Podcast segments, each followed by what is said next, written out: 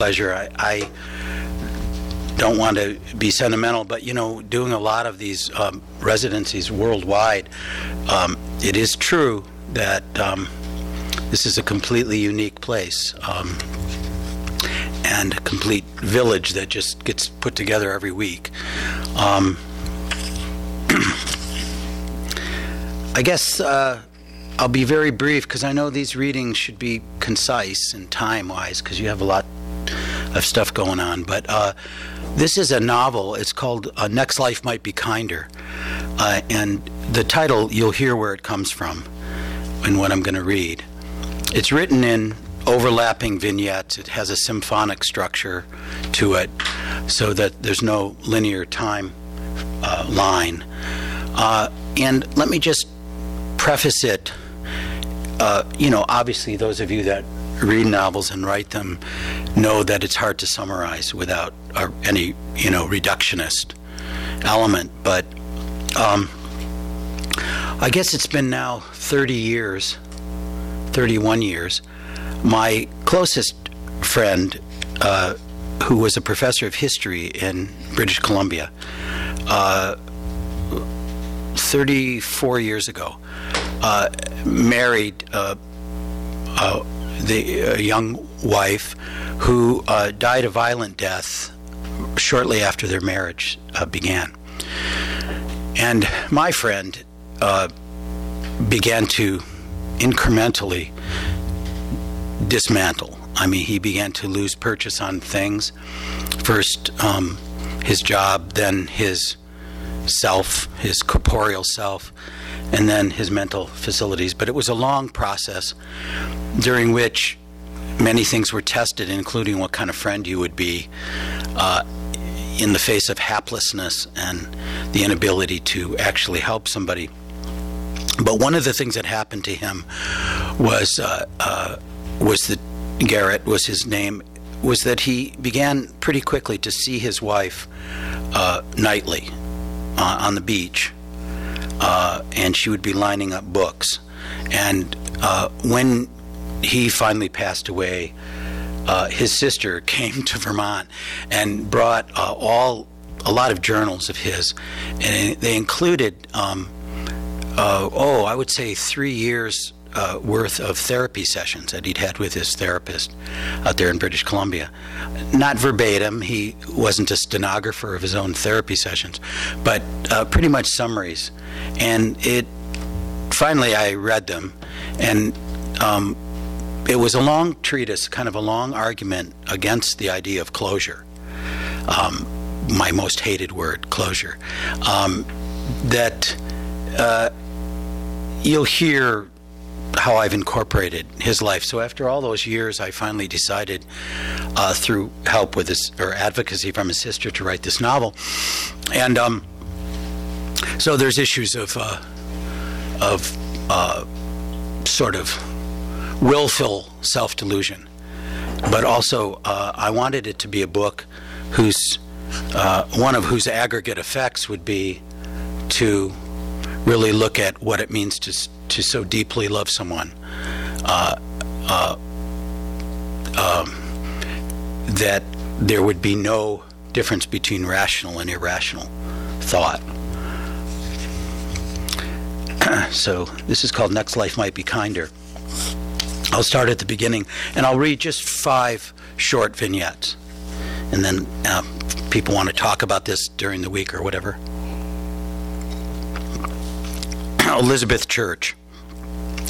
After my wife, Elizabeth Church, was murdered by the bellman, Alphonse Padgett, in the Essex Hotel, she did not leave me. I have always thought a person needs to constantly refine the capacity to suspend disbelief in order to keep emotions organized and not suffer debilitating confusion, and I mean just toward the things of daily life. I suppose this admits to a desperate sort of pragmatism. Still, it works for me. What human heart isn't in extremis? The truth is, I saw Elizabeth last night. August twenty-seventh, nineteen seventy-three, she was lining up books on the beach behind Philip and Cynthia Slayton's house just across the road. I've seen her do the same thing almost every night since I moved roughly thirteen months ago from Halifax to this cottage. I'm now a resident of Port Medway, Nova Scotia. At three thirty a.m., sitting in my kitchen table, as usual, I made notes for Doctor Nissenson. I see him at ten a.m. on Tuesdays in Halifax, which is a two-hour drive. I often stay at the Halliburton House Inn on Monday night and then travel back to Port Medway immediately following my session. Don't get me wrong, Doctor Nissenson is helping me a lot, but we have bad moments. After the worst of them, I sometimes can't remember where I parked my pickup truck. There are, then there are the numbing redundancies. Take last Tuesday when he said, "My position remains. You aren't actually seeing Elizabeth. She was in fact murdered in the Essex Hotel on March twenty-sixth of last year, and she is buried in Hay-on-Wye in Wales, but her death is unacceptable to you, Sam. You want so completely to see her that you hallucinate, and she sets those books out on the sand. It's your mind's way of trying to postpone the deeper suffering of having lost her. One thing's One thing books suggest is you're supposed to read into the situation, to read into things. Naturally, it's more complicated than just that. It can be many things at once. My opinion has not changed since the first time you told me about talking with Elizabeth on the beach." He paged back through his notebook on September fourth. "Your first mention of this. My position remains that, as impressively creative as your denial is, and to whatever extent it sustains you, it's still denial." "My God," I said, "a life without denial. How could a person survive?" Nissenson smiled and sighed deeply. "Here we go again. What's on that piece of paper you're holding? You've been holding it in clear view since you arrived." I had copied out from a dictionary the definition of bardo. "Let me read this to you," I said. "Bardo, a Tibetan concept meaning intermediate state. It's when a person existing between death and whatever's next, and during this state, certain of the usual restraints might not be at work, in some cases for a long time." "And you feel this is what you're experiencing with your wife?" "Yes, it is, and I hope it lasts till I die." "So you've recently found this word in a dictionary and now you're embracing it," he said. "Okay, let's go with this a moment.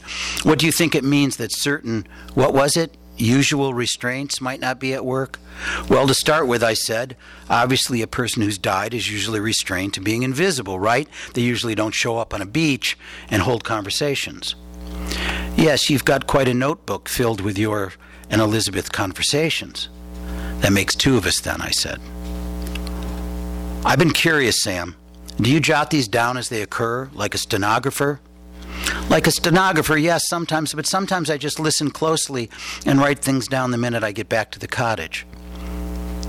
"Week after week, you attempt to convince me you're actually having real conversations, rather than, for instance, composing them at your writing desk." "Do you consider me a stupid man?" I said. "Of course not." "A liar?" "Of course not." "So, no matter whether or not it's called bardo, the word's not that important. The thing is, I talk with Elizabeth almost every night, and talking with her is a reprieve from suffering. After all this time, you still don't get it." "No, no," he said, "I get it.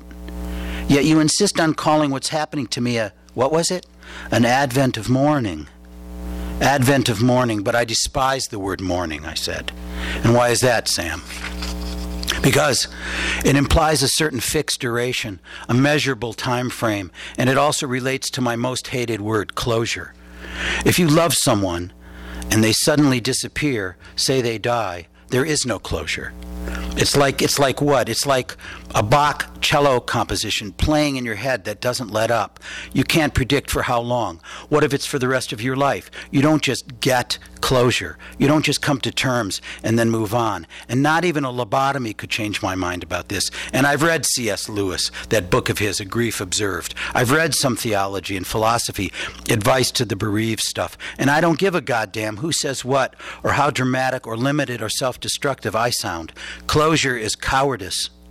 When you lose someone you love, the memory of them maintains a tenacious adhesiveness to the heart." I quote Chekhov there. See, if you don't feel very articulate, it's useful to find people like Chekhov to help you out.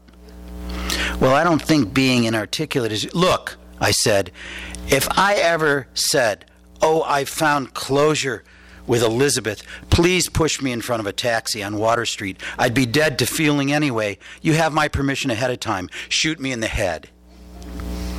I'm your therapist. You'd have to ask somebody else. Silence a moment, and then he said, dead to feeling. So the pain keeps you alive to feeling? There was silence for maybe two or three minutes. Last week, you mentioned that lately Elizabeth has told you things she'd kept secret, but not on purpose. Yes, it's been great. I'm curious, he said. Is there any particular thing you'd most like Elizabeth to tell you? There is one thing. It's something lately I sense she wants to tell me, and now you in fact want to hear it? I'm sort of afraid to hear it, actually. He closed his notebook and stared at the cover, then looked up at me. Is that one thing how she was murdered, Sam? What really happened, not in the courtroom, what the bellman, Alphonse Padgett, described as having occurred, but the incident from her, Elizabeth's point of view, her own account of it, which would naturally be the truth to you and should be. Are you afraid, as you say, because you might then experience what she felt at that moment? And yet you want to feel everything she felt because you loved her so deeply. Not past tense, I said, please. Love, not loved. Love of your life. Year after year, rain enters your diary, as the Japanese say, and an exhaustive sadness prevails. And then suddenly one day you find the love of your life. Happenstance or blind luck, what does it matter as long as two people meet and life is lived more intensely for all of that? Because nothing brings such passionate equanimity as need met with fate. I first met Elizabeth two years ago to the day on August thirtieth, nineteen seventy-one, at about eight thirty in the evening at the small Hardison Gallery on Duke Street in Halifax. The gallery was associated with the Nova Scotia College of Art and Design. The Swiss-born photographer Robert Frank, most famous for his book, The Americans, and who spent summers on Cape Breton, was teaching a course at the college, and there was a lot of excitement in town about this. He also had agreed to exhibit twenty of his Nova Scotia photographs at the gallery. I was thirty-four and had started to write my second novel, Think Gently on Libraries. I had an apartment on Granville, right there in the neighborhood. My regular cafe was Cyrano's Last Night, also on Duke Street. Art students liked to hang out there. The cafe had one of those enormous espresso machines that looked like it had been designed by Jules Verne in a hallucinatory condition, like an ancient sea creature trying to breathe on land. When coffee was being made, the machine steamed and wheezed loudly, drowning out the nonstop opera, which was, much to my preference, usually Puccini or Verdi, never Wagner. Anyway, the gallery was crowded, and after moving slowly along the walls from photograph to photograph, I found myself standing next to Elizabeth. Of course, I didn't know her name yet, in front of a diptych called Mabu Window, which consisted of two identical views of an expanse of snowy boulders and flat rock outcroppings that led down to the sea. A section of broken wooden fence was in each foreground. The snow's glare nearly made me wince, yet there was a strangely animate quality to the light, as if I were seeing wind that contained snow moving toward the water. To me, Mabu Window was epigrammatic, if a landscape study can be epigrammatic. It held a lot of muted, even spectral emotion, a kind of photographic pencil sketch of a stretch of the Cape Breton coast coming into focus out of the fog. As I stood there, a touch lost in thought, lightly jostled by other people, but hardly minding, I heard Elizabeth read the words Robert Frank had scrawled across the bottom. Next life might be kinder. I didn't look at her right away. And then Elizabeth turned to me and said, you probably noticed that he's written the same thing on every one of these twenty photographs. They're unsettling, don't you think, those words? We're going to have to think about them for a while. We are married. Elizabeth and I were married on January fourteenth, nineteen seventy-two. We got a marriage license from a deputy issuer, found a justice of the peace, Irwin Abershaw, and arranged for a room in the City Hall, eighteen forty-one Argyle Street. It was a bitterly cold day, snowing lightly, and the wind up from the harbor found even the side streets. Still on our walk to City Hall, Lizzie and I held bare hands inside her coat pocket. "I love this old building," she said, when we walked up the stairs, "but there are pigeons on the roof, which means the insulation up there isn't as good as it should be. On the other hand, that's very nice for the pigeons." We need a legal witness, so we asked Marie Liggett, Lizzie's dear friend, a waitress at Cyrano's last night, and she was there right on time, four thirty p.m., and was more dressed up than Elizabeth and I. After the exchange of mismatched antique rings and vows, Marie Liggett went directly back to work, and Elizabeth and I checked into room fifty at the Essex Hotel. We had already secured room fifty-eight, a four-room suite where we would begin our life together. But we felt that it would be more romantic to spend our wedding night in a different room, even though it was just at the other end of the same hall. We had a light dinner, soup and a baguette, and polished off a bottle of wine in the small restaurant off the lobby, the only customers. Late that evening, after we had made love, I was reclining in the bathtub. Elizabeth appeared naked in the bathroom doorway, holding a lit candle in an old-fashioned candle holder with a curved handle and wax catcher at the base, and after what she said, I thought I'd lose my breath from laughing. Nodding her head toward the bedroom, then languorously moving her free hand across her breasts, then down along her hips, she said, in her bay and her best Mae West imitation, "That was very nice, but next time, let's try it without all the mistakes." Um, just a few more of these vignettes. Um, in the center of this book is a novel, which is a very spectral, haunting novel called The Victorian Chaise Longue. And The Victorian Chaise Longue is written by a British writer named Marghanita Laski. I would guess that not too many people know her, but in the fifties and sixties, she was extraordinarily popular in England. And she wrote these rather um, unusual sort of Victorian mysteries. So uh, Elizabeth is writing... Uh, as my friend's wife was writing a, a PhD thesis on Marghanita Laski.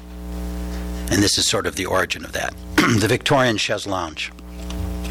Two mornings after our wedding at about eight thirty, there was a knock at the door. We were now set up in our apartment, room fifty-eight. We only had a bed, a desk, rocking chair in the living room, and four ladder-back chairs at the kitchen table. Elizabeth opened the door. I was sitting at the table having coffee. This was the first time we'd laid eyes on Alphonse Padgett. He looked about fifty. Later I learned he was forty-three. He wore his bellman's uniform with epaulets, a bellman's cap, and trousers with a dark stripe that ran the length of the legs. He was roughly six feet tall, handsome, though a bit gaunt. His black hair was slicked back, and he had a noticeable scar about three inches long, horizontal as a natural furrow on his forehead. Above his left breast pocket, Mister Padgett was stitched in gold cursive. "A Missus Lattimore," he said, then checked a piece of paper. "I have the right room, don't I?" "Yes, you do," Elizabeth said. Then she did an odd thing. Lizzie had on a Dalhousie University sweatshirt, jeans and black tennis shoes and socks, but immediately went and put on a sweater. The radiators were working nicely, and the apartment was well heated. Looking back, I don't comprehend this in some mystical way, like she was feeling a pr- premonitory chill at the sight of Alphonse Padgett. It's just that the sweater didn't seem necessary. When she came back to the living room, she said, "I take it you're delivering my chaise longue." "Brought it up on the service lift," he said. He stepped aside, and we could see it in the hallway. My thought was that he must be physically strong to move furniture like this. He then picked it up and carried it into the living room and set it down. And then he said something definitely off-tilt. "Some men get to carry a bride over the threshold, me a musty old piece of furniture." He left without another word, shutting the door behind him. We more or less shrugged this incident off. Elizabeth looked so happy to see the chaise longue. "Did you see the name?" Elizabeth said, "Mister Padgett." "Now," I said, "I get to sit on this chaise longue you've been telling me so much about." "Well, we have to break it in," Elizabeth said. She slid the sweater off over her head, and then, her hair now disheveled, began to lift the sweatshirt off. "Elizabeth, you said it was from the Victorian times. There's a good chance it's already been broken in." "Not by us, darling. Not by us newlyweds." T-shirt now fallen to the floor, she was naked from the waist up. She bunched up her hair and held it above her head, and whenever she held her hair up that way, it was my fall from grace. "I'm going to take the rest of my clothes off, and we'll lie down on this Victorian chaise longue," she said, "and later, but let's give it some time, I'm going to tell you all about how I discovered Marghanita Laski, and especially her novel, The Victorian Chaise Longue, because you'll want to know all the details. And I'm ready to tell you, I know what you're thinking, that there's not a room enough for both of us. But you know what? There's room enough if we fit ourselves together." Elizabeth removed her shoes and socks, her jeans and panties. I got out of my clothes too, adding to the pile on the kitchen floor. I lay down on the chaise longue, with her legs around my hips. Elizabeth slid me into her. She leaned forward, her breasts against my chest, her arms tight around my neck and shoulders, moving to her rhythm, which became mine. "I'm all jostled and alert, but maybe not. I'm just not sure," she said. "Fragments, like things said in sleep. I don't know where they came from." I believe she was speaking to me, though maybe as much to herself. Attempting to turn over in tandem, we almost fell off the chaise longue, but managed not to. Then her legs were around my shoulders, and she pulled me deep inside and said, "I was so thirsty, and now I'm not." Somehow, these non sequiturs intensified everything. "But I will be." And then, trembling convulsively, "I'm there." And then I was. It wasn't more than three minutes, our breaths ratcheting down to near normal, before she said, "Stay inside me, okay? You know, for as long as you can." We lay side by side, her legs stretched over mine, and she was speaking over my shoulder, more or less into the maroon velvet back of the chaise longue, with its ornate wooden framework and equally ornate wooden legs. "I'd put things off," she said. "I had to find a topic for my dissertation. Quickly. I mean in a week. My professors were on my case. I don't blame them. They wanted good things for me. I spoke with my advisor, Professor O'Shard. O'Shard asked if there was anyone whose novels I secretly loved. Putting it a bit provocatively, provocatively, I thought, but I knew he meant novels, and I thought were excellent, that I thought were excellent, but nobody much talked about, let alone taught them. He wanted me to discover someone new on his behalf, I think. I understood that right away, and I thought that was great. So I said yes, Marghanita Laski's novels, and I was so happy that he had never heard of Marghanita Laski, and here I thought he'd read everything. Um, okay, I'm going to read you a uh, therapy session.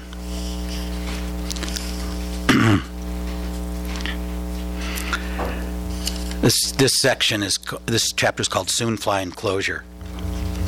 Quite late in today's session, I handed Doctor Nissenson an article from the Toronto Star that someone had left in my cafe, at, at, in the cafe at Vogler's Cove. I'd cut out the article and carried it in my wallet. He read it quickly, looked up and said, "So I see you've underlined one word." "Okay," I said, "so this woman," Doctor Nissenson looked down at the article, "Mary Yamada, age twenty-nine, he said, and gave the clipping back to me. "Yes, this woman is shot and killed by some lunatic while walking home from a movie. The next day, the murder took place at nine at night, the very next day, some idiot from the mayor's office," I read from the article, "Mayor Crombie visited the bereaved family of Missus Yamada and offered his condolences. He said he would pray for their daughter and for them to soon find closure with this tragedy." Doctor Nissenson said, "And here I see you're taking the opportunity to reaffirm your feelings about the hated word." "All right. Thank you, Mayor," I said, giving a Yamada family member my most scathing tone. It's been more than twelve hours already. We should be over this. Maybe we should go grocery shopping. Maybe we should go to the movies. Oh, by the way, Mayor Shithead, where's the office of closure? Can you write down the address, please? We'll drop by as soon as we can. Are you, there are many forms to fill out? Oh, by the way, did you actually say soon find closure? How soon? Get out of my house, you goddamn fucking useless moron. Guess what? I am not voting for you next time. Doctor Nissenson didn't seem to know where to go from there. I didn't know either. We said nothing for ten or so minutes. A charitable way to view this, however, was we afforded him time to write in his notebook. Um, am I okay for time? Just a little longer? Um, another therapy session.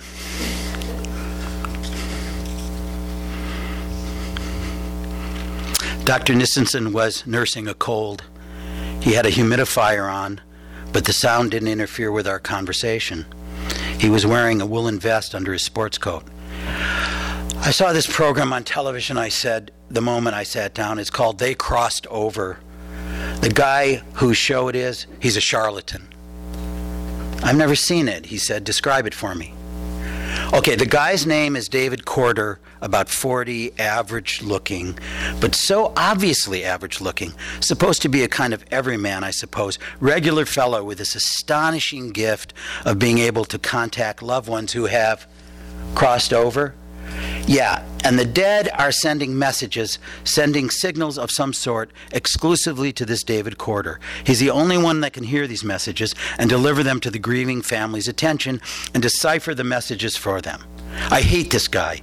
He's such a fake, and he's got all these vulnerable people in the palm of his hand. I can't even imagine how much money he makes off this. I mean, he'll never run out of messages, will he? His show will run for a century. And the grieving people, do you think they are chosen beforehand? They have to be, I said. Maybe they have to audition, prove they're the most desperate to contact their loved ones who died. The thing is, David Corder's pet word is closure. Let's see if we can find some closure here. He shuts his eyes. He sees a mailbox. So he says, did your father or sister or wife or whoever's crossed over, did he have a mailbox? A mailbox. And the family falls apart. They look at each other and they can't believe their ears. How could he know that? I, I think, Doctor Nissenson said, that you're equally disgusted by the charlatan Doc David Corder and the people who volunteered to expose their neediness and naivete on television. All of the above, I said. But you appear to distinguish yourself from the television grievers. Distinguish? Well, in your experience with your wife Elizabeth, you don't need any spiritual broker or middleman. You don't need a David Corder to contact her. You are privileged in that.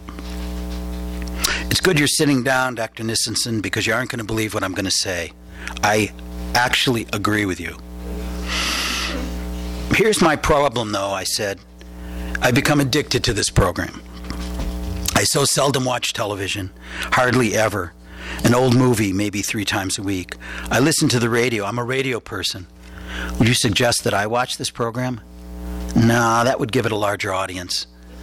That's funny, Sam, but for the sake of deepening my understanding, it's on Sunday at five p.m. Sunday after the religious programs. The same lineup, yes, and Corder's got a preacherly sanctimoniousness about him. Know what else? He's on the lecture circuit. What? Conducting mass seances in a stadium? Not quite that, I don't think. I trust you realize that using other people's vulnerabilities as a kind of business venture is hardly new, Sam. But let's get back to your addiction, so-called. How does it manifest itself? He goes on a bit about this. Doctor Nissenson looked at me and said, what do you get out of this television program? I get rage. Well, that's about as opposite an emotion as can be imagined compared to, say, a conversation with people you love.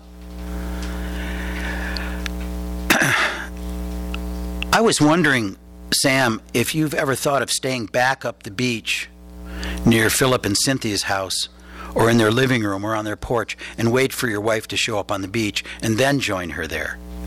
To what purpose? You keep suggesting these little tests. Do you realize this? To verify? No, my intention is not to test you about anything, Sam. Let me put it directly to you. It's been nine months since Elizabeth was murdered, and you are still seeing her lining books on the be- up on the beach. Holding onto the glass of water tightly, I flung the water at Doctor Nissenson. It splattered across his shirt and vest, and some hit his face. I see, he said. I see, I see. I see, I see, I see. Can you please stop saying that? You don't see. It's me who sees. I see Elizabeth almost every night.